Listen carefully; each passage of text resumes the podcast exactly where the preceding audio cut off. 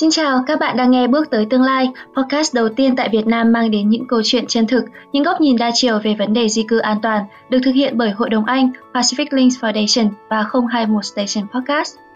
Chúng mình tin tưởng rằng những câu chuyện người thật việc thật, những kiến thức, lời khuyên từ các khách mời, các chuyên gia về di cư an toàn có thể giúp mọi người hiểu hơn về thực trạng di cư đang diễn ra như thế nào, hành trình đi tới đất nước mới cần chuẩn bị ra sao và phía ngoài lãnh thổ Việt Nam liệu có phải đều là những miền đất hứa. Podcast Bước tới tương lai được sản xuất với hy vọng có thể đồng hành, giúp các bạn có thêm kiến thức, thông tin để vững vàng hơn trước những quyết định rời xa quê hương đầy hào hứng nhưng cũng vô cùng thách thức. Ngày hôm nay thì Khoa Linh sẽ dẫn mọi người đến gặp gỡ và trò chuyện với chị Thanh, một đại diện đến từ nhà nhân ái của Pacific Links Foundation tại Lào Cai. Trong ngôi nhà nhân ái này thì công việc của chị Thanh và các anh chị đồng nghiệp đó chính là ở bên cạnh quan tâm, chăm sóc và còn hướng nghiệp cho những người trở về, những người được giải cứu khỏi những phi vụ mua bán người trái phép qua biên giới. Chắc chắn đây là một công việc rất là đặc biệt và hãy cùng lắng nghe xem là chị Thanh cùng những anh chị đồng nghiệp của mình đã trải qua những gì, đã có những cái câu chuyện và kinh nghiệm như thế nào trong suốt những năm ở bên cạnh hỗ trợ và giúp đỡ những người trở về mọi người nhé ngay từ đầu khi mà hình dung về công việc của chị Thanh cũng như là các anh chị đồng nghiệp tại nhà nhân ái thì Khoa Linh cũng tưởng tượng ra được là đây là một công việc đòi hỏi rất rất là nhiều công sức cũng như là tâm huyết Tuy không phải là những đồng chí công an trực tiếp tham gia vào những phi vụ giải cứu, nhưng Khoa Linh thấy là chị Thanh cũng như là tất cả các anh chị đang làm việc tại nhà nhân ái của Pacific Link Foundation, mọi người đang đóng góp một phần vô cùng to lớn để tạo nên, để hỗ trợ, giúp đỡ những người trở về có thể thay đổi cuộc sống của mình. Thật sự là những công việc rất là đáng ngưỡng mộ và Khoa Linh hy vọng là với tất cả những sự nỗ lực, cố gắng, tâm huyết của không chỉ chị Thanh mà còn là tất cả các anh chị trong Pacific Links Foundation thì nạn buôn bán người sẽ sớm được đẩy lùi và nhận thức của mọi người về vấn đề này cũng sẽ sớm được nâng cao hơn. Chị Thanh có thể chia sẻ được cho bọn em là công việc của chị ở Pacific Links Foundation là như thế nào không ạ? À, ở Pacific Links Foundation chị là điều phối viên của chương trình Reintegration tái hòa nhập và hiện tại thì chị đang làm việc tại Lào Cai. Chị hỗ trợ cho những nạn nhân bị mua bán trở về tại ngôi nhà nhân ái cũng như là toàn chương trình tái hòa nhập của tổ chức. Vâng. Thì bình thường công việc hàng ngày của mình nó sẽ diễn ra như thế nào hả chị? À, hàng ngày thì uh, chị sẽ vào trong nhà nhân ái làm việc và khi mà có những nạn nhân bị mua bán trở về được tiếp nhận về uh, tỉnh Lào Cai tức là từ các tỉnh khác về tỉnh Lào Cai thì uh, chị sẽ làm việc với biên phòng này, công an này và trung tâm công tác xã hội để uh, tiếp nhận các em ấy vào và sau đó là sẽ hỗ trợ. À, thì uh, hỗ trợ ban đầu tiên là ngoài nơi lưu trú an toàn thì sẽ có gói hỗ trợ thiết yếu ban đầu còn gọi là gói RISE thì uh, trong gói RISE phát cho các em thì sẽ có những cái hỗ trợ thiết yếu như là um, quần áo bàn chải đánh răng rồi là um, những cái vật dụng cá nhân để cho các em ấy có thể là có những cái hỗ trợ ngay đầu tiên hỗ trợ cần thiết ngay đầu tiên thế và đối với những em mà sau khi mà đã nhận những hỗ trợ đó rồi, thì các em ờ, đã ổn định hơn, một thời gian ổn định tâm lý hơn, cũng như là trong thời gian ờ, công an biên phòng ờ, điều tra về vụ án của các em. Nếu như các em có nhu cầu tiếp tục ở lại để nhận những cái hỗ trợ khác tại nhà nhân ái, thì các em sẽ ở lại để để nhận hỗ trợ. Còn đối với những em mà không ở tại nhà nhân ái mà muốn trở về địa phương thì bên chị có gói hỗ trợ tái hòa nhập tại cộng đồng thì cũng sẽ hỗ trợ cho các em ấy như hỗ trợ học nghề này, hoặc là hỗ trợ sinh kế, hỗ trợ về ờ, y tế. Đó là một vài nét về chương trình tái hòa nhập mà chị đang làm nghe có vẻ như là mình có rất là nhiều công việc hàng ngày, nếu như mà lượng các bạn mà đông thì chắc là chị thanh cũng rất là vất vả. Thì em nghe thấy trong những điều mà chị vừa kể thì mình có phải hỗ trợ nhiều về mặt, gọi là, tinh thần không mà chị? Bởi vì là những người mà, những nạn nhân mà mình tiếp nhận thì chắc chắn là họ có những cái câu chuyện rất là đặc biệt, những hoàn cảnh cũng rất là éo le. Ừ thì uh, cũng như ờ, Khoa Linh vừa mới chia sẻ thì uh, các bạn ấy sẽ gặp rất là nhiều những vấn đề về tâm lý và đó sẽ là cái mục tham vấn ở trong chương trình. À, nhưng mà ngoài hỗ trợ cho các em mình tạm gọi là người trở về thay vì gọi là nạn nhân bị mua bán trở về mình sẽ gọi người trở về để giảm bớt cái sự nặng nề của cái tên gọi của các em ạ thì uh, tổ chức hay gọi là người trở về và ngoài hỗ trợ cho người trở về thì uh, bên uh, tổ chức Pacific Link trong chương trình tái hòa nhập thì còn có những cái buổi truyền thông tại các cái phiên chợ dành cho người dân và buổi truyền thông tại trường học cho các bạn học sinh hoặc là những buổi truyền thông dành cho những người lao động nữa không biết là em lại tò mò không biết là chị Thanh đã tìm tới công việc này như thế nào, biết tới Pacific Links như thế nào và có nghĩa là cái điều gì khiến cho chị cảm thấy là muốn làm công việc như thế này ạ? À? À, nó cũng là một cái duyên và trước khi vào làm chính thức làm điều phối viên cho tổ chức thì à, chị là một nhân viên công tác xã hội làm việc tại nhà nhân ái và chị đã làm việc ở tại nhà nhân ái được hơn 6 năm và về đầu quân cho Pacific Link thì được 2 năm nay thì cái nhân duyên nó là do một người bạn giới thiệu. Và đầu khi mà mới đầu đến làm việc á, thì cũng có rất là nhiều những cái trở ngại. Và mình nhiều lúc là cảm thấy muốn bỏ cuộc rồi. À, có thể chia sẻ với khoa linh và các bạn đó là ngay ngày đầu tiên mình nhận công việc thì đã có một em người trở về ạ bị uh, đau dạ dày và đi cấp cứu. Thế nhưng mà nếu cứ bình yên là đi đến viện sau đó là hỗ trợ vào khám chữa bệnh thì không nói làm gì. Nhưng đây khi mà mọi người đang đứng để nghe bác sĩ nói kết quả của em ấy thì em mới bỏ trốn. Và ngày đầu tiên là là chị bị sốc. Ờ, thì em ấy bỏ trốn khỏi đấy khỏi bệnh viện luôn thì mọi người phải đuổi theo sau đó là phải tìm. Và khi đó thì mình biết là à em mới có vấn đề về uh, về về về về tâm lý và chắc chắn phải có một cái câu chuyện gì đó đằng sau thì em mới làm như vậy. Và đấy là lần đầu tiên mà khi vào làm việc mà chị đối mặt với cái câu chuyện như vậy với một cái sự việc như vậy thì mình đã rất là cảm thấy rất là bất ngờ rồi. Và đã có lúc thì cảm thấy là thật là mệt mỏi và và rất là muốn là nghỉ á rất là muốn thôi việc. Thế nhưng mà một cái động lực để cho mình tiếp tục ở lại làm đến giờ này ngoài đồng nghiệp à, ngoài à, những cái người mà cùng cộng tác với mình và cùng hỗ trợ thì đó là các em. Các em chính là động lực để mình có thể ở lại đến giờ phút này với công việc của mình. Đó là sự thay đổi của các em. Khi mới vào và cho đến khi mà mình hỗ trợ xong thì các em mới có sự thay đổi rất là lớn. Và đó là những cái sự thay đổi tích cực thì đó là cái động lực lớn nhất. Vâng, nghe chị nói sơ qua thì thôi chỉ một cái kỷ niệm trong ngày đầu tiên thôi thì em cũng có thể hình dung được một phần nào đấy cái khó khăn của chị cũng như là uh, các anh chị đồng nghiệp khác nữa. Thì không biết là những cái lúc mà chị vừa nhắc đến là mình muốn bỏ cuộc ấy ạ thì có một lần nào mà chị cảm thấy cụ thể hơn lần nào mà chị cảm thấy là mình muốn từ bỏ công việc này nhất không ạ có thể chia sẻ một câu chuyện nữa với các bạn đó là khi mà chị tiếp nhận một bạn là người dân tộc hơ mông và bạn đó mới 14 tuổi thôi. Khi trở về ờ, từ Trung Quốc và bạn đó thì đi tức là mẹ mẹ và em gái của bạn ấy bị ờ, lừa bán sang Trung Quốc. Bạn ấy rất là muốn đi tìm mẹ. Không biết là Khoa Linh có đoán được là người lừa bạn ấy lừa bán bạn ấy là ai không? Ôi nghe kịch tính như thế thì em không biết là có khi lại là người thân à? Hay là như thế nào? Đó chính là cậu ruột. Cậu ruột đã lừa là sẽ mang bạn ấy đi tìm mẹ bạn ấy ở bên Trung Quốc. Thế và bạn ấy tin tưởng tin tưởng chính người thân của mình mà em đúng không và bạn đã đi theo. Thế nhưng mà sang bên đó thì cậu đã lừa bán bạn ấy để làm vợ cho một người đàn ông Trung Quốc. Thế nhưng mà rất là may mắn khi bạn ấy ờ, chạy trốn thì bạn ấy đã được một cái viện ờ, dưỡng lão nhận vào để làm cái công việc ờ, hàng ngày, tức là chăm sóc cho những người già ở đó. Và sau đó thì bạn ấy được giải cứu và trở về Việt Nam. Thì khi mà tiếp nhận bạn này trở về, thì sau đó là được hỗ trợ khám sức khỏe này, rồi là hỗ trợ ở tại nhà nhân ái. Thì bạn ấy nói rằng bạn ấy rất là muốn đi học tại vì bạn ấy không biết chữ. Mà khi trở về thì bạn ấy ở bên uh, Trung Quốc 4 năm thì bạn ấy cũng không biết tiếng phổ thông luôn tức là không không biết tiếng Việt á. Bạn ấy nói tiếng Trung Quốc tiếng Mông tức là tiếng của dân tộc Mông á. Thì đầu tiên là rào cản về ngôn ngữ đã này thì phải phải có người phiên dịch. Sau đó là bạn ấy nói là bạn ấy rất là muốn đi học rất là muốn biết tiếng phổ thông để giao tiếp và muốn tìm mẹ tìm lại em gái.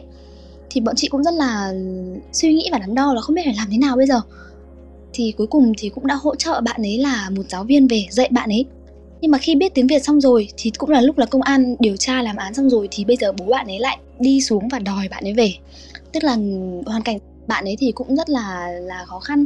Bạn ấy là hộ nghèo và nhà ở một cái xã vùng cao gọi là xã vùng sâu vùng xa của tỉnh Lào Cai á huyện Bát Sát tỉnh Lào Cai.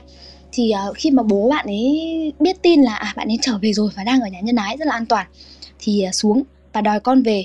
Nhưng đòi con về không phải để chăm sóc mà để bán đi lấy chồng để bố có thể tiền bởi vì bố bạn ấy nghiện rượu. Phải là vì bố bạn ấy nghiện rượu và hay đánh mẹ bạn ấy nên là mẹ bạn ấy mới bỏ đi. Thì không may thì mẹ bạn lừa sang Trung Quốc mà khi đi thì lại mang theo em gái, tức là đứa em nhỏ. Thế nên là bố bạn ấy xuống và đòi rằng là phải trả bạn ấy về để bố bạn ấy cho bạn đi lấy chồng. Thì à, như người dân tộc mông ở trên này thì khi mà con gái đi lấy chồng thì sẽ được một chút tiền, gọi là tiền xính lễ của nhà trai ấy. Bố bạn rằng bạn ấy đến tuổi này rồi phải đi lấy chồng không có học hành gì nữa cả. Thế và để bố bạn ấy có một chút tiền thì có thể là mình mình nói với nhau là tiền đấy để có thể là chi trả trong gia đình trang trải cuộc sống hoặc là bố bạn ấy ngay cả việc mua rượu để uống thôi. Thì đấy là cái mục đích. Thế và bọn chị đã đấu tranh rất là nhiều tức là khi mà giải thích nói rất là nhẹ nhàng với bố bạn ấy là để bạn ấy ở đây để học không được.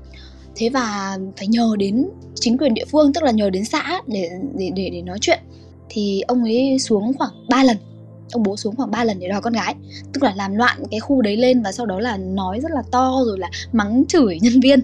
Nhưng mà không dừng lại ở đó. Mà khi mà phải gọi đến công an của phường ra ấy, công an phường ra để để để giải quyết thì ông ấy ok ông ấy về.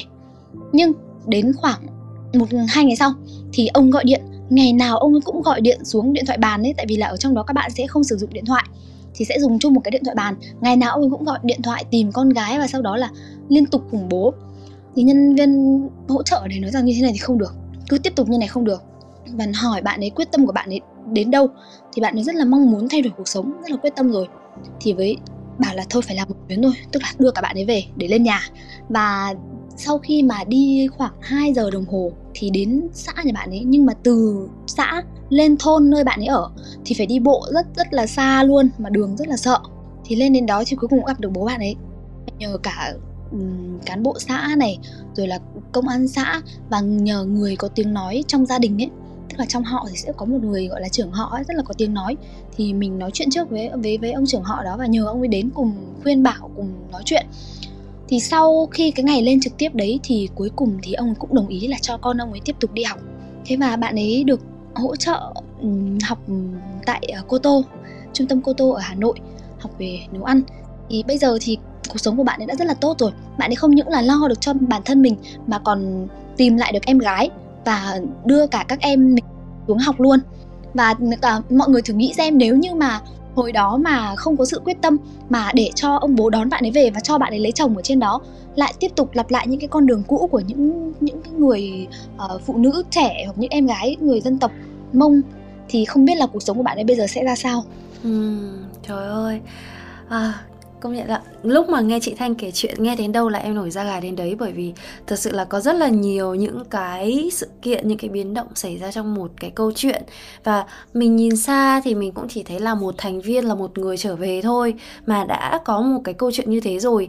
Thì em cũng hình dung được là cái khó khăn cũng như là những cái công việc hàng ngày mà chị Thanh cũng như là các anh chị ở đó phải đối mặt, nó nó cũng rất là vất vả không chỉ là về mặt gọi là vật lý là mình làm việc ở một nơi mà có thể là so với thành phố thì là điều kiện vật chất đã không bằng rồi cơ sở vật chất rồi đi lại các thứ đã đủ khó khăn rồi. Mà lại còn là về mặt tinh thần mà đây lại còn là chăm sóc tinh thần cho những người mà có thể nói là uh, họ có hoàn cảnh đặc biệt và mình cũng không phải là người thân ừ. nữa. Thì em em cảm nhận được cái sự bất hy, hy sinh cũng như là rất là bao dung của mọi người để có thể làm được một công việc như thế này Ờ, khi mà làm việc thì uh, tất cả những người mà người nhân viên xã hội làm việc với các bạn ấy đều làm việc với một cái tâm thế đó là với những người trong gia đình tức là như một gia đình ngôi nhà nhân ái như ngôi nhà thứ hai của các bạn ấy. Tức là ở đó chỉ có những cái bạn khác có hoàn cảnh giống như các bạn và ừ, những người ờ, chăm sóc hoặc là hỗ trợ như, như như như chị và mọi người ở đó thì coi các bạn ấy như là em như là con trong gia đình thế nên là hỗ trợ lúc nào cũng cũng ở trong cái tâm thế là dành tình cảm cho những người thân trong gia đình của mình. Ừ, vâng. Nhưng mà nói như thế nhưng không phải là ai cũng có đủ cái sự bao dung và yêu thương để làm như thế. Nên là nghe đến đây thì em thật sự rất là ngưỡng mộ những việc mà mọi người đang cố gắng làm.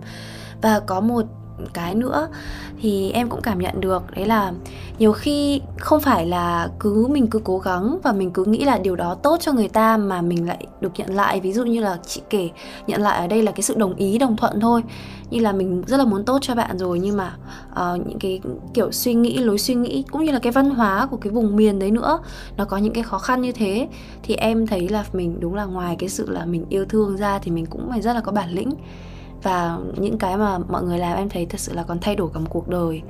Em nghĩ là đến bây giờ chắc là cũng đã rất nhiều cuộc đời được thay đổi rồi. Thì rất là cảm thấy tuy là mình không ở trong em không ở trong tổ chức của mọi người nhưng cũng rất là cảm ơn mọi người vì um, đã ở đó và đang làm những cái công việc hàng ngày như vậy. Ừ, em muốn đi sâu thêm vào một chút nữa là hỏi chị Thanh để cho mọi người có thể hiểu hơn được là ở ngoài cái công việc như thế ra thì cái mục đích lớn hơn nữa của nhà nhân ái cũng như là Pacific Links đang làm và những cái công tác mà mình làm để ngoài cái việc uh, chăm sóc những người trở về như thế và cho định hướng tương lai cho họ một cái cuộc sống tốt hơn ra thì có một cái ngoài cái việc mà chị vừa nhắc đến là à, mình xuất hiện ở nhiều hội trợ và có tuyên truyền cho bà con ra thì mình có những cái sự kiện như thế nào nữa không hả chị? À, như chị có chia sẻ thì uh, chương trình tối hòa nhập ngoài nhà nhân ái ra thì à, còn có những cái chương trình khác ví dụ như là uh, truyền thông như ờ, Khoa Linh vừa có nhắc đến là ngoài uh, truyền thông thì như mọi người vẫn nghĩ là mình sẽ lên ờ, uh, TV hoặc là mình sẽ sẽ truyền thông ở trang cá nhân của mình hay như nào đó. Còn uh, như bên chị thì truyền thông tức là đến tận nơi gặp từng người và giải thích cho họ hiểu. Ở đây uh, đó là những cái phiên chợ vùng cao nhất là cái những cái vùng biên giới. À, như khoa linh và các bạn cũng biết thì lào cai là một trong những cái tỉnh biên giới giáp với trung quốc tức là từ lào cai sang trung quốc chỉ qua một con sông hoặc là đi qua một quả đồi thôi là tới bên kia biên giới rồi. À, vì vậy nên là những cái buổi truyền thông là sẽ ưu tiên cho những cái nơi vùng biên giới vùng sâu vùng xa. Và đó là những cái phiên chợ vùng cao. Phiên chợ vùng cao thì rất là nhiều màu sắc. Màu sắc ở đây đầu tiên là mình đến là mình thấy là mỗi chợ một khác nhau và rất là nhiều bà con thuộc các dân tộc khác nhau mặc những cái trang phục đi chợ cuối tuần. Tại vì là mọi người ở chợ phiên chợ ở đây tức là một tuần chỉ diễn ra một lần thôi có thể là vào thứ hai, thứ ba, thứ tư cho đến thứ bảy, tức là các phiên chợ ở mỗi nơi thì khác nhau. Có thể là ở xã này thì là thứ bảy, nhưng có thể xã khác thì vào chủ nhật, các ngày trong tuần. Và khi đến đó thì ờ, mỗi phiên chợ thì có những cái đặc trưng riêng, các đồng bào à, giao, dân tộc giao này, dân tộc mông, dân tộc tày, dân tộc hà nhì, vân vân, rất là nhiều những cái người dân tộc đến đó. Thì đó là cái cái buổi mà bọn chị tận dụng để có thể tuyên truyền phòng chống mua bán người cho bà con em tò mò một cái nữa là khi mà bà con mình cũng không phải ai cũng nói được tiếng kinh thì mình có người có nghĩa là những cái bạn trong à, nhà nhân ái những người trở về thì các bạn có tham gia trong hoạt động đấy không ạ? Như kiểu là phiên dịch ấy ừ, à, bọn chị cũng rất là khuyến khích các bạn tham gia. Nhưng nếu mà các bạn đủ tự tin và các bạn có thể tức là đồng thuận đồng ý để có thể tham gia cái buổi truyền thông đó và đã có những cái bạn trong nhà nhân ái chính làm chính những cái tuyên truyền viên cho bên Pacific Links tại cái chợ Em hỏi thế thì em bởi vì là em cũng có một cái suy nghĩ là không ai tuyên truyền tốt bằng những người thực tế trải qua những câu chuyện đấy. Thì em chỉ nghĩ thế thôi. Ừ. Vâng, thế em cũng hiểu sơ qua về cái hoạt động mà truyền thông của mình. Thì đúng như là chị nói, em cũng nghĩ là truyền thông chỉ đơn giản là mình truyền được thông tin đến người cần nhận thôi. Thì bằng hình thức nào hiệu quả nhất thì là được. Em cũng rất là thích cái cách suy nghĩ của mọi người và em cũng thích cái cách mà chị Thanh kể vì cái vùng đó cái hiểu biết của chị Thanh và em cảm nhận được là chị đã ở đó lâu cũng như là dành đủ những cái gọi là cái tình cảm nhiệt huyết để trong công việc thì có một cái nữa chị cảm thấy là suốt những năm mà làm việc như thế rồi thì mình có thể rút ra được là à những đối tượng nào ờ, và những cái, cái người trong hoàn cảnh như thế nào thì họ sẽ dễ bị nhận những thông tin sai lệch cũng như là bị lừa nhất không ạ? À, qua quá trình tiếp nhận đó, thì chị thấy là bất kỳ ở độ tuổi nào và dù là nam hay nữ thì cũng đều dễ dàng trở thành nạn nhân của nạn mua bán người và chính vì trên vùng cao này uh, chị là người lào cai và chị sinh ra lớn lên tại lào cai. Thế nên là phần nào đó chị có thể hiểu được là càng những cái nơi mà xa thành phố hoặc là những cái vùng biên giới thì người ta càng đồng bào càng tiếp nhận những cái thông tin gọi là ít được nhận những cái thông tin đó. Có nhiều khi mà đến những cái phiên chợ hỏi là ồ mọi người có biết mua bán người là gì không? Hay là đã nghe những cái câu chuyện gì chưa? Thì mọi người hầu như là không biết gì về mua bán người hết thế và nhưng khi hỏi đến là ở địa phương có ai đã từng ờ, đi ra khỏi địa phương không? Hay là uh, đi xong không quay trở về mất tích không? Thì lại rất nhiều câu chuyện được chia sẻ. À, vợ tôi con tôi hoặc là ừ, em gái tôi bị ờ, mất tích. Sau đó là khi mà trốn được về thì hóa ra là bị um, tức là đi sang bên trung quốc để lấy chồng bị ép lấy chồng. Rất nhiều những câu chuyện. Khi mà khi hỏi nam giới là ừ, anh nghĩ là anh có thể trở thành nạn nhân của nạn buôn bán người không? Và họ rất là thản nhiên không làm sao tôi trở thành nạn nhân được? Đó thì những cái đó là làm cho mình càng thấy là, ồ, thông tin của họ rất là hạn chế. Họ không hiểu biết về mua bán người và họ nghĩ rằng là chỉ có phụ nữ thôi mới bị lừa bán để làm vợ hoặc là làm trong những cái động mại dâm, còn nam giới như họ thì không. Thế nhưng mà khoa linh biết không? Nam giới cũng có nguy cơ trở thành nạn nhân của nạn mua bán người. Và không biết là em em có nghĩ, suy nghĩ gì vì khi mà nam giới thì họ lừa làm gì? Tại sao lại lừa bán? Đó. Ừ, nếu mà để, để em mà tưởng tượng ra thì em nghĩ là thật ra là nếu mà có những người bị lừa sang lấy chồng thì chắc là cũng có những người bị lừa sang lấy vợ. Hoặc là đơn giản là thiếu lao động thì người ta sẽ bắt sang rồi người ta bóc lột. Đấy là những cái mà em nghĩ thôi thì không biết thực tế là như thế nào ạ? À? thì đó là về vấn đề lao động. Như như em cũng vừa mới có nói là độ tuổi lao động đó thì những cái bạn mà trong độ tuổi khoảng 14 cho đến khoảng 50 tuổi là độ tuổi nhiều nhất là bị lừa nhiều nhất. Vì vậy nên là trong những cái phiên chợ thì mình có thể tuyên truyền được cho rất là nhiều người. Thế còn ở trường học thì lại là một độ tuổi khác. Và bây giờ thì dịch covid đang rất là nóng và ừ, ở tại lào cai này thì mọi người bị mất việc rất là nhiều. Tại vì thường thường là mọi người sẽ đi làm thuê này. Thế nhưng mà bây giờ covid nên là cái, những cái người chủ sẽ cho nghỉ việc rất là nhiều thế và một người đi làm được ở bên Trung Quốc thì sẽ về rủ người này người kia và đi sang bên đó làm đi à, lương 6 7 triệu này, trồng rau thuê, làm trang trại hoặc là làm bóc ván gỗ chẳng hạn thì người ta sẽ đua nhau và đi theo.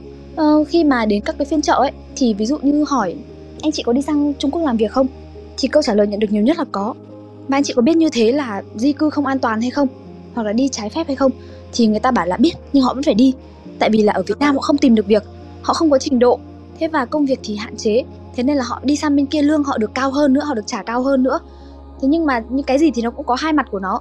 Khi mà đi lương được cao hơn hoặc có công việc thì họ cũng phải đối mặt với cái việc mà nhiều rủi ro. Và cái nguy cơ cao nhất đó là họ bị lừa rồi.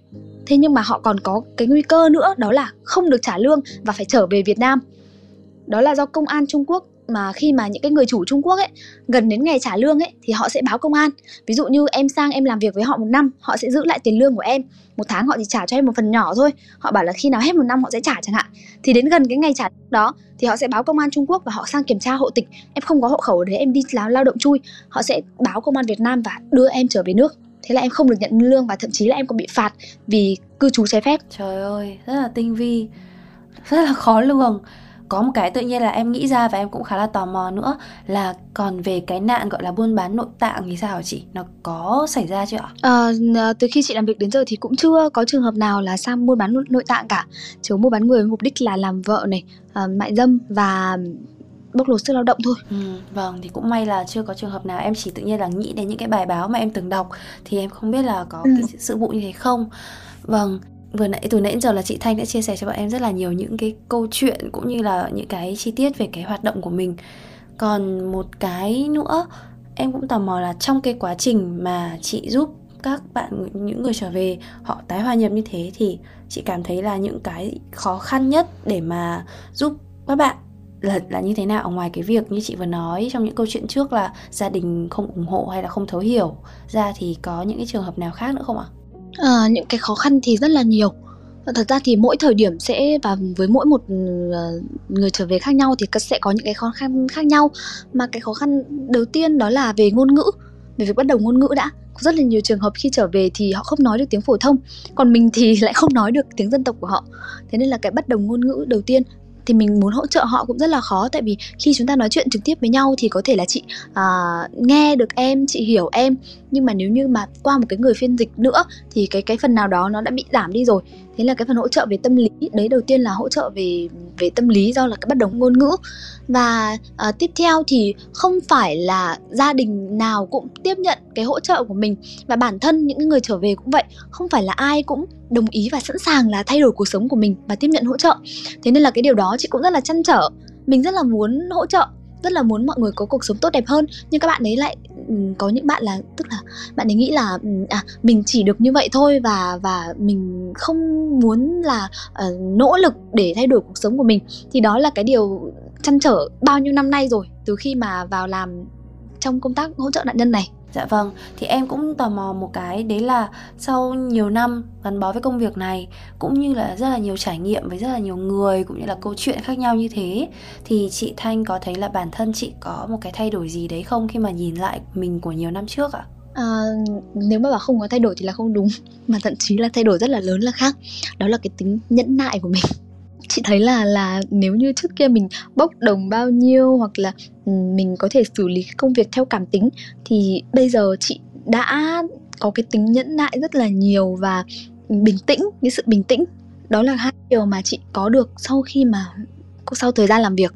Thì mình thấy là mình đối mặt với sự việc gì cũng thế, mình đã giữ được bình tĩnh hơn và mình ừ, có cái sự suy xét và không cảm tính trong đó nữa, mà xử lý nó cả bằng lý trí nữa uh, trước đây mà khi ngồi nghe các bạn ấy kể chuyện có thể là ngồi là chị sẽ khóc ngay lập tức ở đấy và để cái cảm xúc bị chi phối rất là nhiều lần như thế. Thế nhưng dần dần dần dần thì mình cũng biết là à nếu như vậy mình còn mềm yếu như thế thì các bạn ấy không biết sẽ như thế nào. Thế nên là cái việc đó sẽ để sau khi mà nói chuyện với các bạn xong để mình sẽ phải giải pháp như thế nào tiếp tục như thế nào? Hoặc là như cái ông bố kia nếu như mình ông ấy xuống ông ấy quậy phá ở nơi làm việc như thế thì mình có thể sẽ rất là tức và thôi đấy tôi trả con cho ông đúng không? Thế nhưng mà đây bọn chị đã rất là bình tĩnh để giải quyết sự việc. Cái đó là cái điều học được lớn nhất. Và với cái mục đích lớn hơn cả đó chính là vì những người trở về vì tương lai và thay đổi cuộc sống cho những người trở về. Chà, qua một hành trình thì mình cũng có cóp nhặt được cho mình ngoài những cái câu chuyện. Ra thì đúng là hai cái điều mà như chị vừa nói là nhẫn nại cũng như bình tĩnh thì em nghĩ là nó cần thiết trong mọi mặt trong cuộc sống luôn. Và ngoài ra thì nếu không làm mua bán người thì mình sẽ không có kiến thức. Mà khi nhiều khi ngồi nghĩ lại thì ở ờ, biết đâu ngày xưa mình có thể bị lừa bán rồi cũng nên. À, Đúng công nhận chị ạ, trong cái quá trình mà bọn em làm chương trình này cũng thấy bọn em cũng góp nhặt được rất là nhiều. Ngoài từ là thông tin bọn em tự tìm hiểu thông tin từ các bên cung cấp ra thì những câu chuyện của các nạn nhân cũng như là những mà những câu chuyện mà bọn em tự động là kể cho nhau nữa trong các buổi uh, những cái tập trước nữa. Bọn em cũng học được rất là nhiều và mình dần dần hình thành cái ý thức là mình để ý hơn đến cái chủ đề này. Chứ không phải là chỉ để nó uh, trôi trôi trên những dòng tin tức như ngày trước nữa thì đấy bọn em cũng có ừ. một cái thay đổi như thế thì không biết là dự định trong những năm tới của mà cũng năm tới thì cũng hơi khó nhưng mà trong năm mới đây đặc biệt là sau khi mà dịch covid bắt đầu có những cái chuyển biến rồi thì Pacific Link của mình có những cái kế hoạch như thế nào không hả chị? À, thì ngoài những cái hỗ trợ như hiện tại thì cũng sẽ đẩy mạnh việc uh, truyền thông và truyền thông uh, năm nay thì sẽ đẩy mạnh truyền thông trong trường học và cho những người uh, chuẩn bị đi xuất khẩu lao động ra nước ngoài thì cái này những năm trước đã có làm rồi nhưng tuy nhiên là do dịch covid thì như khoa linh cũng đã biết thì rất là nhiều cái công việc uh, bị gác lại. Thì uh, năm nay bọn chị sẽ cố gắng để thực hiện nó. Vâng.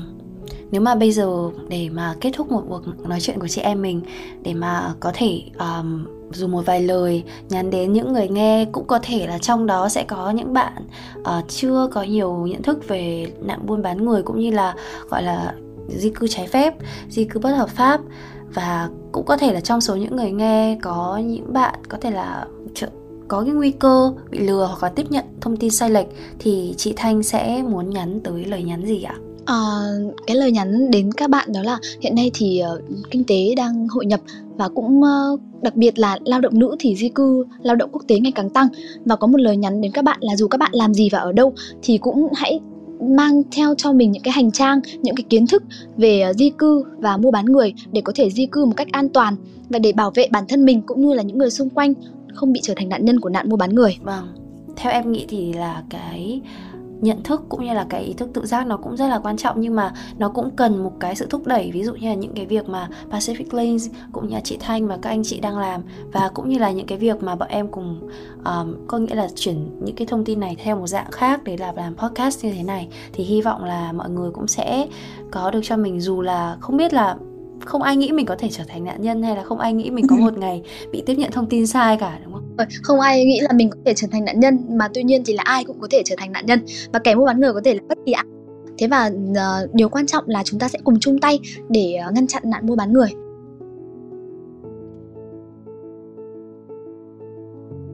Cảm ơn các bạn đã lắng nghe tập số 5 của podcast Bước tới tương lai. Như thường lệ thì chúng mình sẽ có một câu đố liên quan đến nội dung của tập podcast. Rất là cảm ơn các bạn đã gửi câu trả lời về cho chúng mình và câu hỏi của tuần này chính là một trong những bài học lớn nhất mà chị Thanh có được trong quá trình làm việc tại nhà nhân ái của Pacific Links Foundation là gì? Đáp án A, chiến thuật giải cứu những nạn nhân của các phi vụ mua bán người. Đáp án B, địa hình núi rừng Lào Cai. Và đáp án C, sự bình tĩnh, suy xét trước mọi vấn đề. Câu hỏi này sẽ rất là đơn giản cho những bạn nào mà đã lắng nghe rất kỹ tập 5 này của podcast Bước tới tương lai. Các bạn hãy nhanh tay gửi câu trả lời về địa chỉ email cùng bước tới tương lai a gmail.com để nhận được những phần quà thật thú vị từ bọn mình nhé.